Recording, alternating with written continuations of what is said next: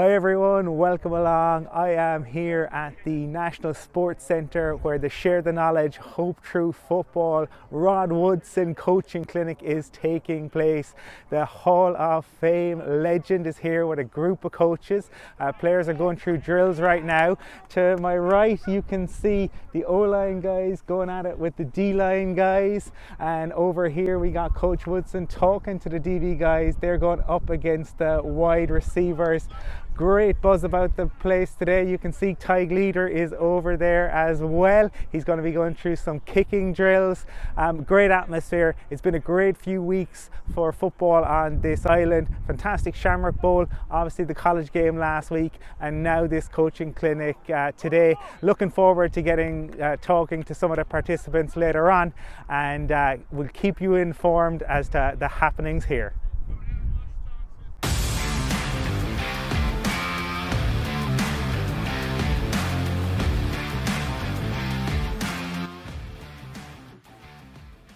Hi everyone, welcome into a very special episode of the Irish NFL show.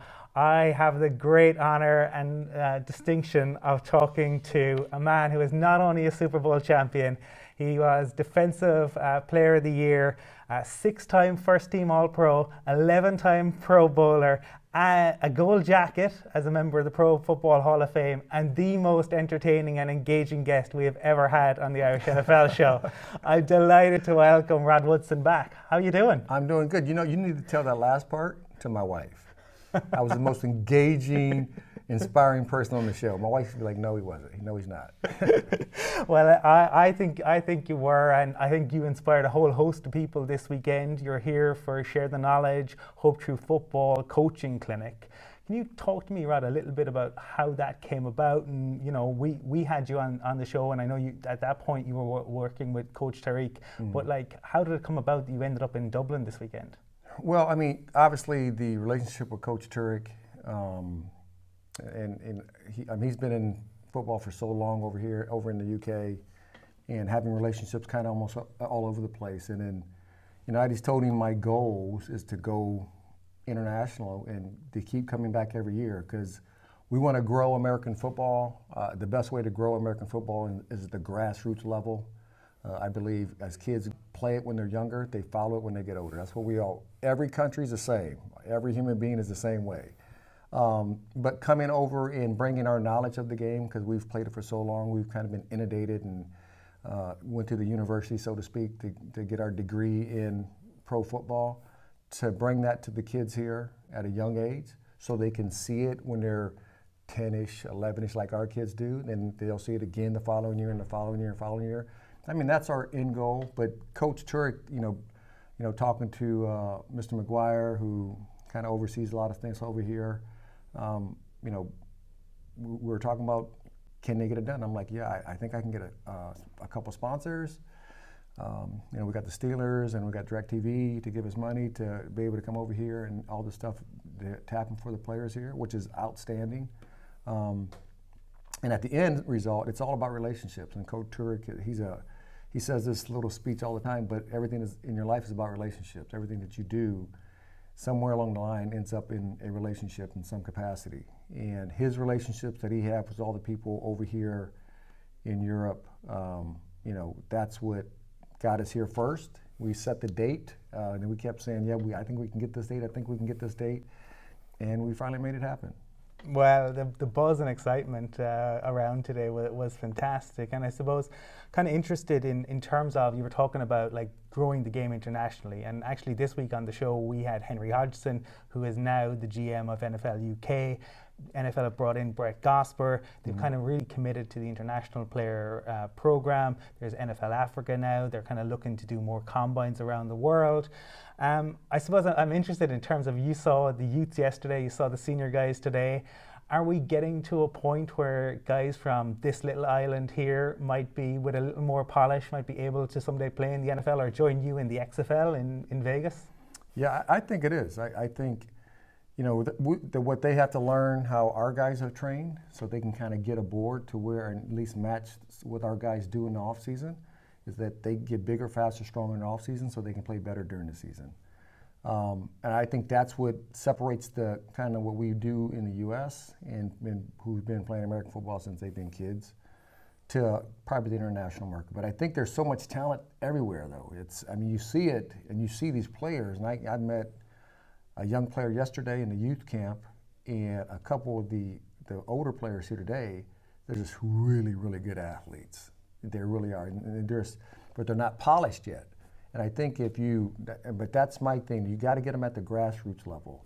And even though they have academies in the UK and in Africa, they got to make sure that they keep coming back and teaching the coaches because the coaches teach the kids.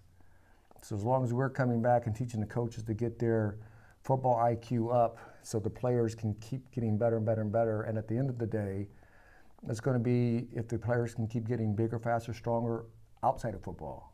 And that's going to be the key. I think that'll be that. Uh, if they do that, and I think that separation that the American kids have, start closing and closing and closing, we'll start seeing more international players.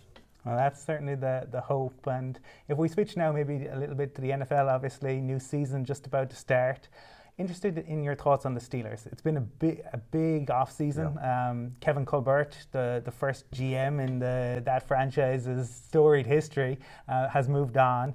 Uh, Big Ben obviously has moved on, so the Steelers are facing into you know uh, a season with a new starting QB for mm. first time in almost two decades. Um, a lot of talent certainly in the the receiving corps, um, and you got TJ there. What are your expectations for what the Steelers can do? Can they keep Marvelous Mike's uh, 500 record going? I think that you know it's it's it's really going to depend on the quarterback, um, and I don't know if it's going to be Pickett, you know, um, or or not. Uh, I know the the area of Pittsburgh that they want Pickett because he went to Pitt and all that. Um, but I think whoever it is, if Pickett's a starter, I believe they're going to have a longer leash for him because he's young, he's going to learn. Um, if it's not Pickett, then I think the leash is going to be a little bit shorter because I think they're ready to win. I mean, they, they you, know, you got Claypool, you got Johnson, um, you got some playmakers on the back. You got Najee at the running mm-hmm. back position. The defense is pretty solid. I think they're going to be a better run defense than they were last year. Last year they didn't play that well. So overall, I think they can. They're going to play well. And Mike always does a great job of putting a good product on the field. Um, you know, and then and you got to think about who who's in his division. You know, um, Cincinnati, yeah, they were 10 and 7 last year, but it, I don't think they are a great 10 and 7. And then Cleveland, you don't know what they're going to be. You don't have no idea what they're going to be without Deshaun Watson in the first 11 games. Mm-hmm. Um, so it's interesting to see where they're going to go with this. Yeah, and obviously the other team in that division, um, you know, we talked about the last time we were on the show that you were part of the meanest, baddest defense. So we did say Mike Singletary might take right. uh, exception to that. But, you know, that defense you were on with the Ravens was legendary. You've now got a new role with that team as a color commentator uh, on game day. Mm. The Ravens are a team who last year, I mean, it was catastrophic, the injuries that that team suffered. I don't know if I'd ever seen like it. The entire running back room goes down, the cornerback room, mm-hmm. Lamar had injuries. How do you think, in terms of what they did in the draft and with the guys coming back, are the Ravens ready to, to bounce back and make a play for that division? They they have all the weapons. They really do. Um, I think the second receiver is still in question, still in flux, even though they did get um, Marcus uh, Robinson. Um, you know, the running game is there. J.K. is going to be coming back. But is, is it going to be this? Everybody's going to ask, is it the same J.K. as it was, you know, before he got hurt? I think he'll get. I think throughout the season he's going to get healthier, and he'll be a better player. Um, that's why you got Mike Davis. I think the receiving corps. I think Rashod Bateman's good. Obviously, their tight ends are. I mean, Mark Andrews is, is a great player, but then they got a young kid named uh, Isaiah Likely, who is a pretty good player in his own right. And I think the defense. I think the question for me for them is what is their defense going to look like? New defense coordinator, Mike Macdonald. Not really. I don't know what he's going to really run. Um, I, and so it's going to be interesting to see how the health comes back with the corners that all hurt last year. Um, and then where does the linebacking corps go with Patrick Queen? You know, does he step up and become that leader that they thought they were to, you know, they drafted three years ago? Uh, if if all that comes into fruition, they got a great opportunity too because they're looking at it just like the Steelers, right? I mean, every team in that division is looking at every other team saying they got a lot of weaknesses. How can we take advantage of those weaknesses? So, I think it's going to be like it, uh, as it always is in the uh, in the North. Is that it's going to be close fought games.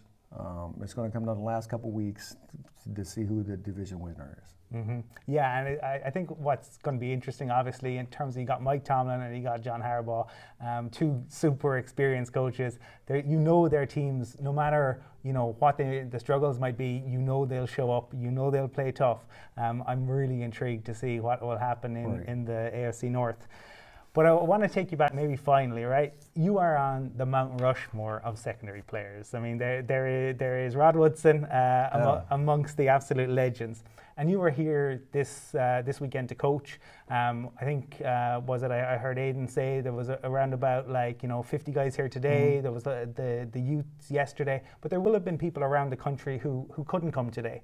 a lot of people watching, you know, um, who uh, would love to have the opportunity and know hopefully you're coming back next year and and it'll only grow. But for them who didn't get to come, but are aspiring maybe DB players, is there any advice that you could offer them uh, in terms of ways to, to improve? To get better? Yeah, I mean, it's first of all, I already told um, Aidan that I'm going to keep coming back. You got to tell me no, and then I won't come back. But if he gives, he leaves the door open, I'm coming back, um, because I think that's what's needed. You can't go one year and leave and think everybody's going to get better. You got to keep coming back and keep showing that you care. Um, I think a lot of the young players here get bigger, faster, stronger in the off season, doing speed work and more explosion work. I think that's that helped them tremendously. Um, but there's always hope. I mean, that's what I always believe in. I always believe if you believe in who you are, you believe in the person that you see in the mirror, but then you everything that you do in your life to have a goal to play American football at an, at the next level, and you do it 100% of the 100% through and through, you become better. And I think if you can do that week in and week out, um, you become a better player. Is it hard to do that? Yeah, because you're tired. You know, but just those days that you're tired and you're achy and you don't want to get up, those are the days you got to get up to prove to yourself that you can do it. Rod Woodson, as always, want to thank you for being so generous with your time. Uh, it was great to have the opportunity to have you on the show. Can't wait to see, as I said, what happens in the North and want to wish you the best, obviously, for the XFL next year. I appreciate you. Thank you.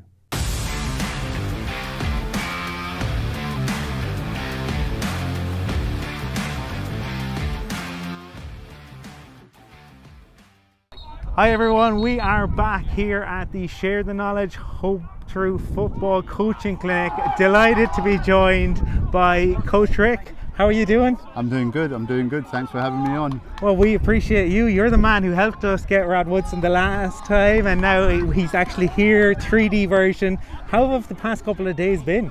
Uh, for me, it's been surreal. You know, Coach Woodson was uh, uh, an idol. I was a fan to meet him, to you know hug and uh, it's been great. It's been great. It's been a dream. So yeah. Talk to me about share the knowledge. I mean, we, we talked a little bit earlier about like the, the it, it's about building foundations and, and teaching. Right. The essence of it is that while I was coaching and I still am coaching, I found that how, how do I get knowledge? How do I work that? How do I help myself? And and I realized that when I looked around, there were not that many resources. There's more resources now, but you still need a mentor. You need somebody to push you forward, to work with you. So the essence of Share the Knowledge was, hey, now you may not be coaching full time or doing the things you need. How can you help? How can you? And people use that, give it back, and and it is a form of that, but it's really to help coaches get better, who will make help players get better, who will help the sport get better and grow the game. And that's what it's about. So for us, it's about how do we share what we've got because it's not ours to take with us. And I, I love that. That's fantastic uh, insight, I suppose, into uh, your worldview, which is great. Where what's next? So we, we've had this obviously here in Dublin, but obviously you're the, just really interested in hearing about the, the plans for sharing the knowledge and what's next for you, coach. Well, for me, really is to solidify what we've done over the last two years. And you guys know yourself, when you embark on a, a project that's really popular, you can be drawn off in all different tangents. So for us, it's to streamline, solidify what can we deliver on, where do we want to go, in our vision, what can we fit in. Um, we know that we've done Camp 1 here. We're now looking at when's Camp 2. Uh, what do we need to make that happen? Uh, what are we going to do between now and then in terms of the Zoom meetings and uh, that we do online, etc. So it's really uh, a review of the last two years. Now that this has happened, we know we set our expectations high, we can meet them. So let's see where we go. Well, I think people will uh, be able to hear the, the buzz and the excitement that's going on in the background. That is in large part thanks to you. And I just want to thank you uh, as well for taking the time to chat to me and for helping us to organise to talk to the people that we Uh, get to talk to and for building the game. Well, I appreciate what you guys do and the way you go about stuff. So it's no problem. And the other thing is, which I have to make clear, it's not me by myself. There's a team of us that work together, and we believe in the same things. And Coach Woodson, you know, he uh, he is a remarkable human being. He's taken us to his heart, and and we we to ours, you know, and that's how it goes. So thank you very much. Yes, I'm the figurehead, but at the end of the day, it's a team effort. Thanks. Includes you guys. Thanks a lot, brother.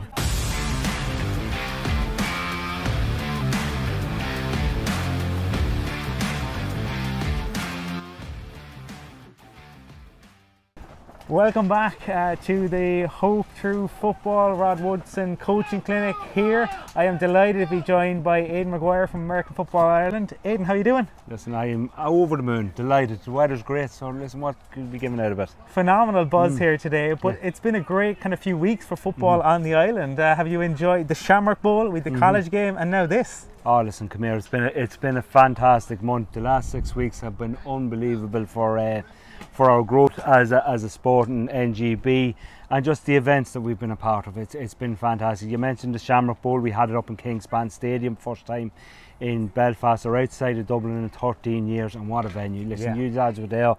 It's a world-class, world-renowned venue, and uh, it's looking good. They've been in touch about next year, so it's it's it's massive and fantastic. Doors have been open, and it's a great venue. I'm looking forward to it. Yeah, it was a Hopefully great, great game as well. Yeah. Great, great college game. Mm. But talk to me, I suppose, about how today kind of came Yeah. about and, and the the because the buzz and, and the Mhm. fact that you see the drills the guys are going through. Listen, this all started. Um, I'd say November 2020. I was on my way to work. I was driving through driving through Cull- and said I'm on my way to Castleblayney, but uh, I got a phone call from Kieran O'Sullivan, the head coach of the World Fence, and he basically put me in touch with Coach Ayub, that man there. If you can see him there walking that way, but uh, Coach Ayub is um, he has founded the Share the Knowledge um, platform for coaches worldwide to, to help youths and, and coaches grow. So I got in touch with him. He works with Coach Rod Woodson. Listen, a friendship instantly um, blossomed between myself and himself. Um, we started a partnership with them then in February 21. It was. And we've had a number of online classes, online Zoom calls, which our coaches and players have attended. But then in June of this year, it was a thought, May, June of this year, it was a thought or the possibility of something like this. And what happened yesterday, happening in Ireland, the first time it's been held outside the US with Rod Woodson's Hope Through Football so Foundation. So what happened, we, we broached the idea of it coming on board. The train got on the track and the train started moving and coach coaches have parachuted in, jumped onto the moving train. The players, the coaches from the Irish background have jumped on the on this moving train, and it's there's no end in sight. There's no end in sight of this. It's it's, it's good. It's fantastic. We're hearing the the best of Irish weather with lashing rain yesterday with with 50 young lads and, and ladies down and training with the coaches and the smiles on their faces was, was brilliant to see the learning, the soaked up all the information that they were being given. Similarly today, like these are senior players that play for the for the clubs in Ireland. And again they're soaking up all the information that the coaches have. And that is to me that is phenomenal to see what what has happened.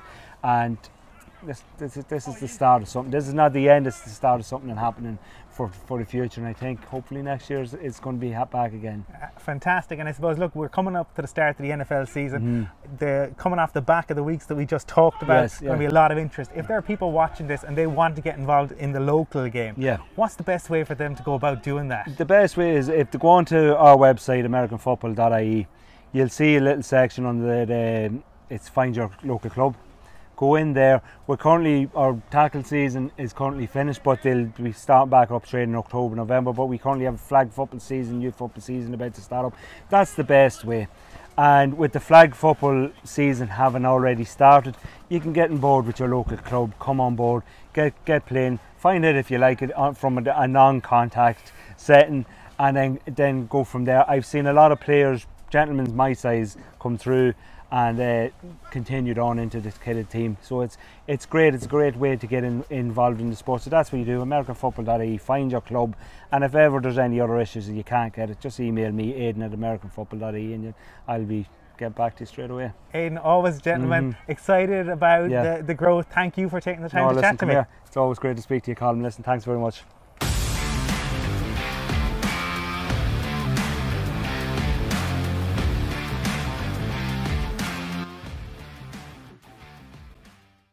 We are back at the Hope Through Football Rod Woodson Coaching Clinic at the National Sports Arena. I am delighted to be joined by Tadhg Leader. Tadhg, how are you doing? Yeah, all is well.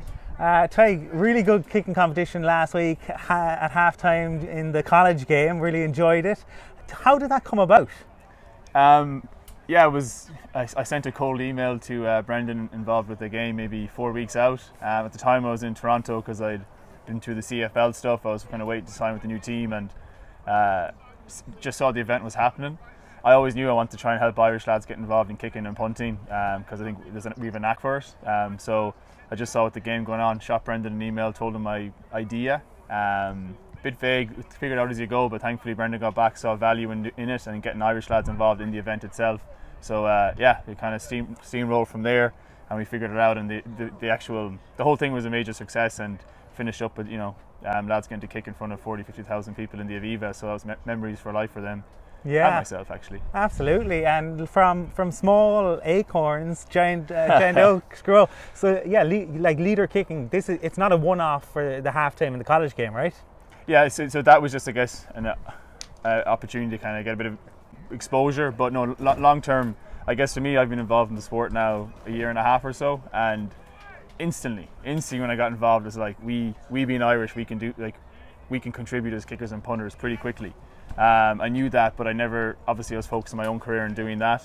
Um, so I've always had the idea since since day one of being involved that I want to try and do something for lads back here in Ireland as kickers and punters. So now I'm, I'm going to be in the, over the next few weeks more formally announce that, get it rolled out, and uh, hopefully just try and create create a pathway. Because a big thing for me was I know if this existed for me, you know, when I was a 16, 17, 18 year old, uh, to be coach as a kicker and punter, to then get to a level where I can get a full scholarship to go to the US to get educated, but also you know play big time college football. I would have bit your hand off for that. Like I, I would have bit your hand off for that. So I'm hoping now that I can try and help lads, younger lads, provide that opportunity for them. Already there's interest, and, and I know the talent is there. So yeah, that's kind of the, the longer term plan to try and help out in that way. Yeah, well, when you see like the, the level of interest that we have here today, when we've seen over the past few weeks, great Shamrock Bowl, great college game, and now what you're hoping to do to give back and to really develop the game here, it's very exciting. Look forward to seeing what's next in uh, Leader's journey. yeah, you know, I'm excited for it as well, and it's just nice. I've been, you know, my football experience has been America and Canada, so it's nice to actually be back here on the ground in Ireland and meeting meeting the Irish people because so many good people involved with the association and just doing stuff from grassroots up, up to the. I was with the national team yesterday and got to do a bit of training with those lads and help out. So it's class. The enthusiasm's there for the sport, and yeah, I'm hoping now that I think as kickers and punters is the quickest way to see us make real inroads in the game, and yeah, if I can help out there, I look forward to it. Tadhg, always appreciate your time. Sound, thank you.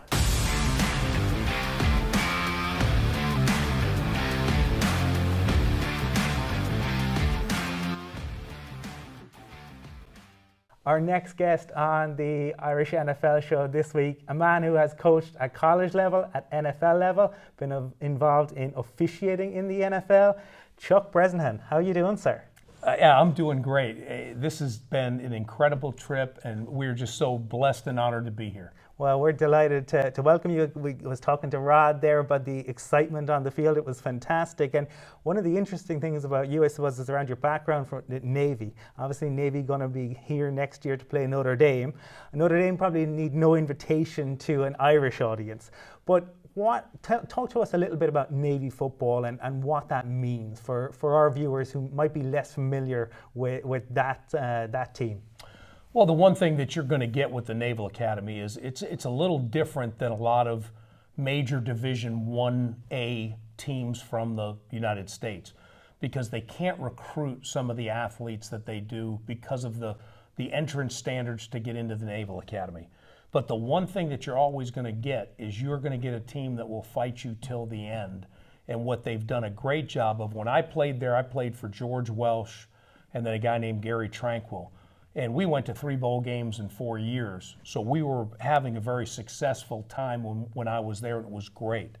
Uh, what Kenny has done now, the head coach, has come in and, and developed an offensive system that gives bigger and better talented teams problems because they don't see it all the time.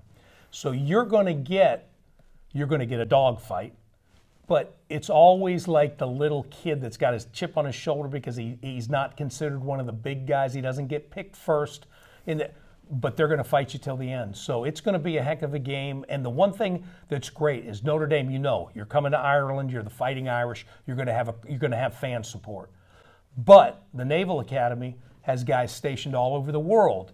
So we always brought great fanship to wherever we played, whether it was overseas in a bowl game didn't matter. So I think they'll be well represented as well. Yeah, definitely looking forward to, to that. Now, you have coached uh, both the Raiders and the Bengals, and I want to talk maybe a little bit about the, the Bengals, particularly that 05 season, right? Because um, you're DC and the Bengals won the North. Yes. You first time in the playoffs in 17 years. Uh, you know, obviously last year great success. Talk to us a little bit, I suppose, about like what you know. What, what was it about that team that allowed you to, to win the North for the first time in, in 17 years? Well, you, you know that that organization had been through some really hard times, and Marvin came in. Marvin Lewis was the head coach, and Marvin just really stood by his guns, and he had a philosophy, and he believed in the philosophy, and he got us all to buy into it. And and the one thing he did is he trusted his coaches to do their job. He wasn't a micromanager. He really let us do what we were hired to do. And it was the same thing. You know, once that happens, it's kind of the trickle down effect. I wasn't a micromanager as the defensive coordinator, and Bob Bratkowski wasn't a micromanager as the offensive coordinator. It just kind of started to flow. And then we brought in good players. And the more you, the the more talent you have, great players make great coaches. It's not always the other way that a great coach develops a great player. It works kind of in tandem. So we hit it at the right place at the right time. Unfortunately, we lost our starting quarterback, Carson Palmer, in that first playoff game. But like you said, I love a guy that knows football in the background. First time in 17 years that not only did we win the division, they had a winning season. And so that was incredible. The feeling with especially some of the players and the coaches that have been part of the Bengals organization for so long. We had coaches that have been there 17 and 20 years that had never really won anything. So all of a sudden they're getting to experience this, and it was just outstanding. So it was a special time, and the city of Cincinnati deserved it. It's an incredible place to live, great fan base and it's a great organization. You know what Mike Brown and his family have done, eh, eh, following up his dad Paul, has been unbelievable. And I think the the city of Cincinnati deserved everything they got last year with the Super Bowl run. Yeah, no, great fan base on, on this side of the Atlantic as well. Now, one of the really interesting things I think is about the move into officiating. And um, Dean Blandino, a good friend of uh, the Irish NFL show, has been on with us a number of times. He hired you because he wanted a coaching viewpoint. Can you talk to me, I suppose, a little bit about that, Chuck? Like, how did like how did it come about, and, and what was that like to be in in the the refs room? Well, it was it was something that was kind of a mutual thing, and in 20, I think it was 20, end of 2015, I reached out to Dean and said, you know, I got an idea. Are you willing to sit down? And it just ended up developing. We talked over the phone at first, but having grown up the son of a coach, and then my first coaching job in the NFL was under Bill Belichick when he was the head coach of the old Cleveland Browns. But Bill was such a perfectionist with his coaches knowing everything about the game, the rules of the game. If you didn't know something, you had a project that you had to do, and then you had to present it to the staff. So it was something that I always took great pride in was knowing the rules of the game. what I started to see were if we could teach the rules of the game to the uh, coaches from an officiating standpoint, but also teach the officials what we do as coaches, we could close that gap and we could help cut the overall play time of a game from three hours and 15 minutes to under three hours. That was that was our goal when we started this. So it wasn't like it was rocket science or anything. I was just brought in, and I was there for th- three seasons, I think. And f- the first one was under Dean. The second two were under uh, Al Riveron. But it was just trying to educate the officiating, but then turn around and bring officiating to the coaches. And if you understand mechanics of the officials, it helps you as a coach. I told, I've told every coach I've ever worked with, I wish this had been an experience for everybody early on because when I finished at the NFL office, I told everybody, I am a much better coach now because understanding the rules, you not only coach to the limit of the rules, you understand how to use the rules to your advantage against your opponent and by leverage, you know, what an official can see. So it was a great learning experience for me. And I'm going to tell you, Dean is the absolute best. I really loved everybody. I loved Al Riveron. Dean was just such a, a, an incredible teacher. The patience, the way he is, you guys obviously know on uh, as far as being a person that come come out and very calmly and efficiently and with personality and charisma talk to you but you kind of get it when you're done talking to him. You know, you understand what he's trying to get across. I thought that was, you know, second to nobody I've ever dealt with, and, my hat's off to him. Yeah, and uh, you also mentioned, I suppose, there about being the son of a coach. Yes. Um, and in terms of learning experiences, your your father Tom. I mean, it wasn't just any coach. He was he was with the Bills Yes. uh, uh, during uh, the Marv Levy era. They, we've been fortunate to have Jim Kelly on the Irish NFL show. Um, maybe maybe one second only to Rod in terms of his storytelling Yes, ability. yes, yep. Um, but what was that like for for you on the outside? Looking in at that K gun offense and in terms of just learning the intricacies of the, the sport? Well, i i- it's incredible because what people don't understand, and, and again, being the son of a coach, you become a student of the game and the respect level of the game. But when you go back and you look, if you and everybody always want that was one of the questions that Rod was asked the other day. You know, compare when you played to today's game. Well, if you take this is an example, when Jim played the game and they went to the K gun, and my dad was the offensive line coach and then the coordinator and line coach, they went at such a tempo, it was insane the number of plays they could get off in a specific number of time. What you don't understand is they didn't have that green dot. A lot of people that are fans don't understand the communication system. Quarterbacks now, and even the Peyton Mannings and Tom Brady's through their career, they've had that green dot for most of their careers. Jim didn't have that. What he did was at the line of scrimmage, so he had to be in sync with not just my dad, but the quarterback coach Jim Shofner and the backup Frank Reich. I mean, it was a it was a well-oiled machine. And to do what he did on the field and have the success that they had, and to go to four consecutive Super Bowls, I don't know if that feat will ever be challenged. I really don't, especially now with everything they do with with the uh, um, uh, free agency and just being able to keep a team together and do something like it won't be done. But Jim is incredible as far as I don't know if I've met, other than maybe Rod, a more competitive individual than Jim Kelly. And just what he was able to accomplish and do it at such a consistent level and high level for his entire career is just un, it's going to be unmatched. And, and you know, he and Dan Marino didn't go to the Super Bowls that that that Jim did, but Dan's the same type of player. I mean, it, it, they just they stand in your mind as the the wow factor. They're really you know they've got it. So. Mm-hmm. And then finally, before I let you go, just really interested in, you know, you've been here for the past couple of days working with the youths, working the senior team, working with the, the men's national team. How impressed were you with the standard that you saw this weekend? You know, I told the uh, players in each group, you know, we came in and it's it's hard to describe, but you set the you set the expectations and the standards that we want for the camp at a certain level. And it's like a high jumper. You know, we set it at like six six, and all of a sudden these guys came in and cleared seven two. You know, so they blew the roof off the, the house for what we expected.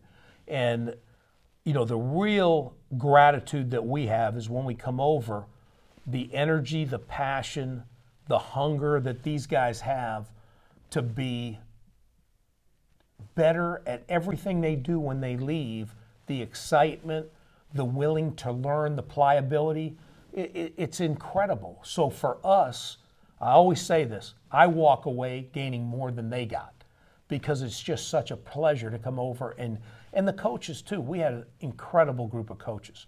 And we had a group come from the UK. We had all the volunteers out here from all over Ireland. I mean, what an outstanding group. And, and everybody worked together as a family. And that's the great thing about this sport is that it teaches you how to work together in order to accomplish one specific goal. And our goal was to have the best camp that they've ever been a part of and that we've ever coached. And I think we accomplished both. So yeah. We're excited. I think you can definitely say mission Good. accomplished on that one. Chuck, want to thank you for giving me your time today. Great to have you on the Irish NFL show. Thank you very much. It's a pleasure to be here. Enjoyed it.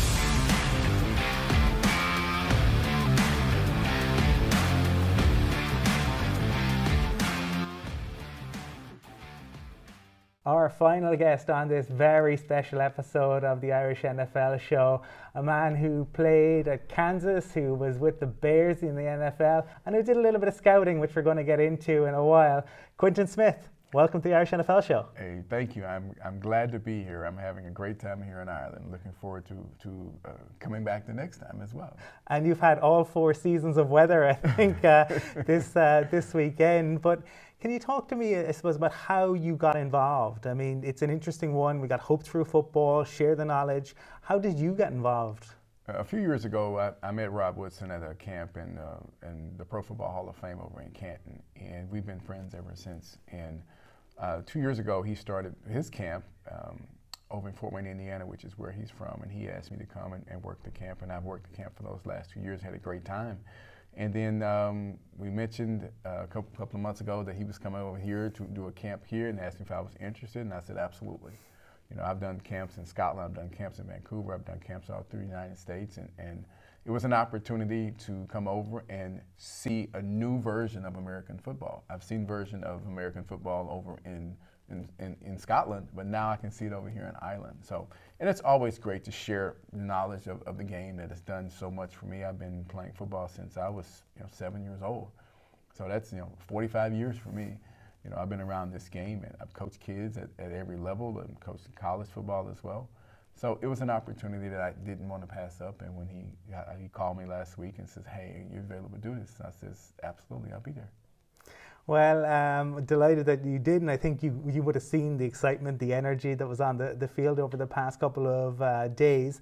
And look, we could get into to your career um, in, in terms of playing both the Kansas and, and with the Bears, but I think what would be really interesting for viewers is the fact that you did scout for the Chiefs. Right. And that is not something that we've been able to chat to somebody about in terms of the Irish NFL show. And I think it'd be really interesting just to hear about the, the process and kind of what goes into it in terms of the, the NFL scouting.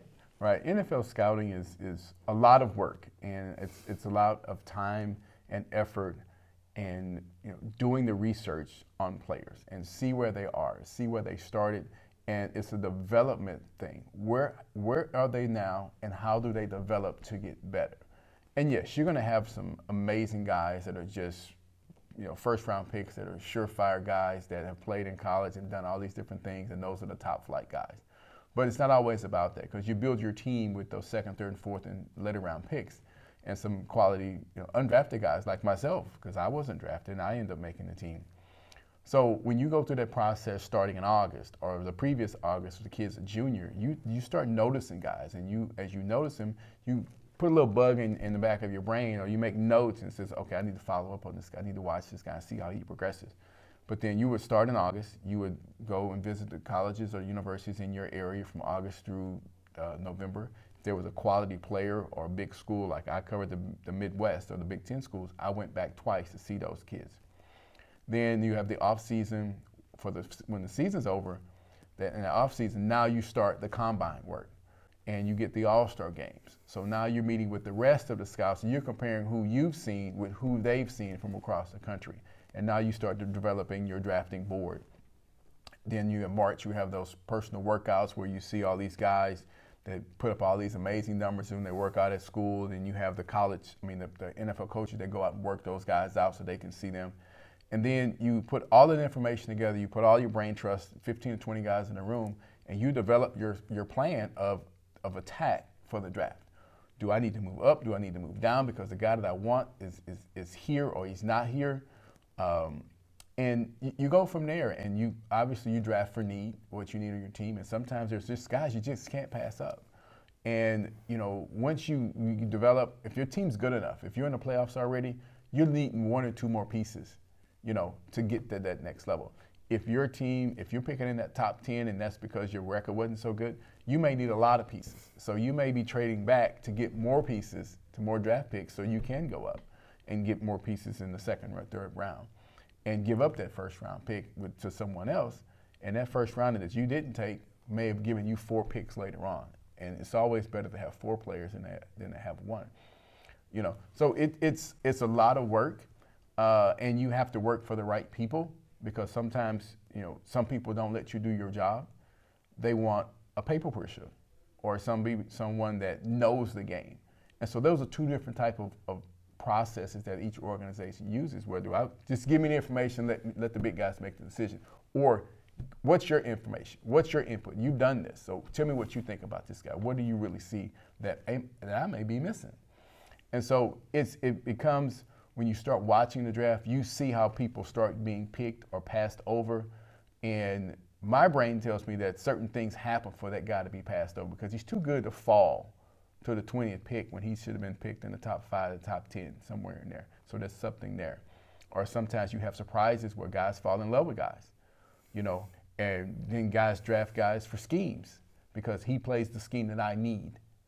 And he's the best guy at it, even though he's probably a, should be the 20th or 25th pick. I'm gonna take him at nine or ten because when it's time for me to pick at 20, someone else might take him for that. So it's, it's a lot that goes into it. So when you see those clips of the NFL draft rooms, you see 25 guys in there talking. They've met for six weeks, so they should have a, a, attack, a plan of attack.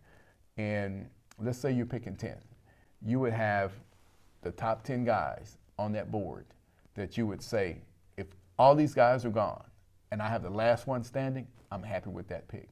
So if you're picking 20, you put 20 guys on the board. These are your top 20 picks. Whichever is the highest rated guy when it's time for you to pick, that's the guy you pick. If you start moving around, you did something wrong. You start hmm. second guessing yourself that you've done this work for six months, for six weeks on. All of a sudden, in the last 10 minutes, you said, well, maybe let's go with this guy. But that guy was down there for a reason, and you moved him up here. And then there's some guys down there below that little red line that you'll see on some draft boards that they won't tell you about it's a do not draft. Doesn't matter what. It doesn't matter what what happens. You can't pick that guy. It may be medical. It may be something off the field. It may be security reasons. It could be anything. But there's a red line that some guys down there that may get picked by another team. Your particular team can't touch it. or won't touch him.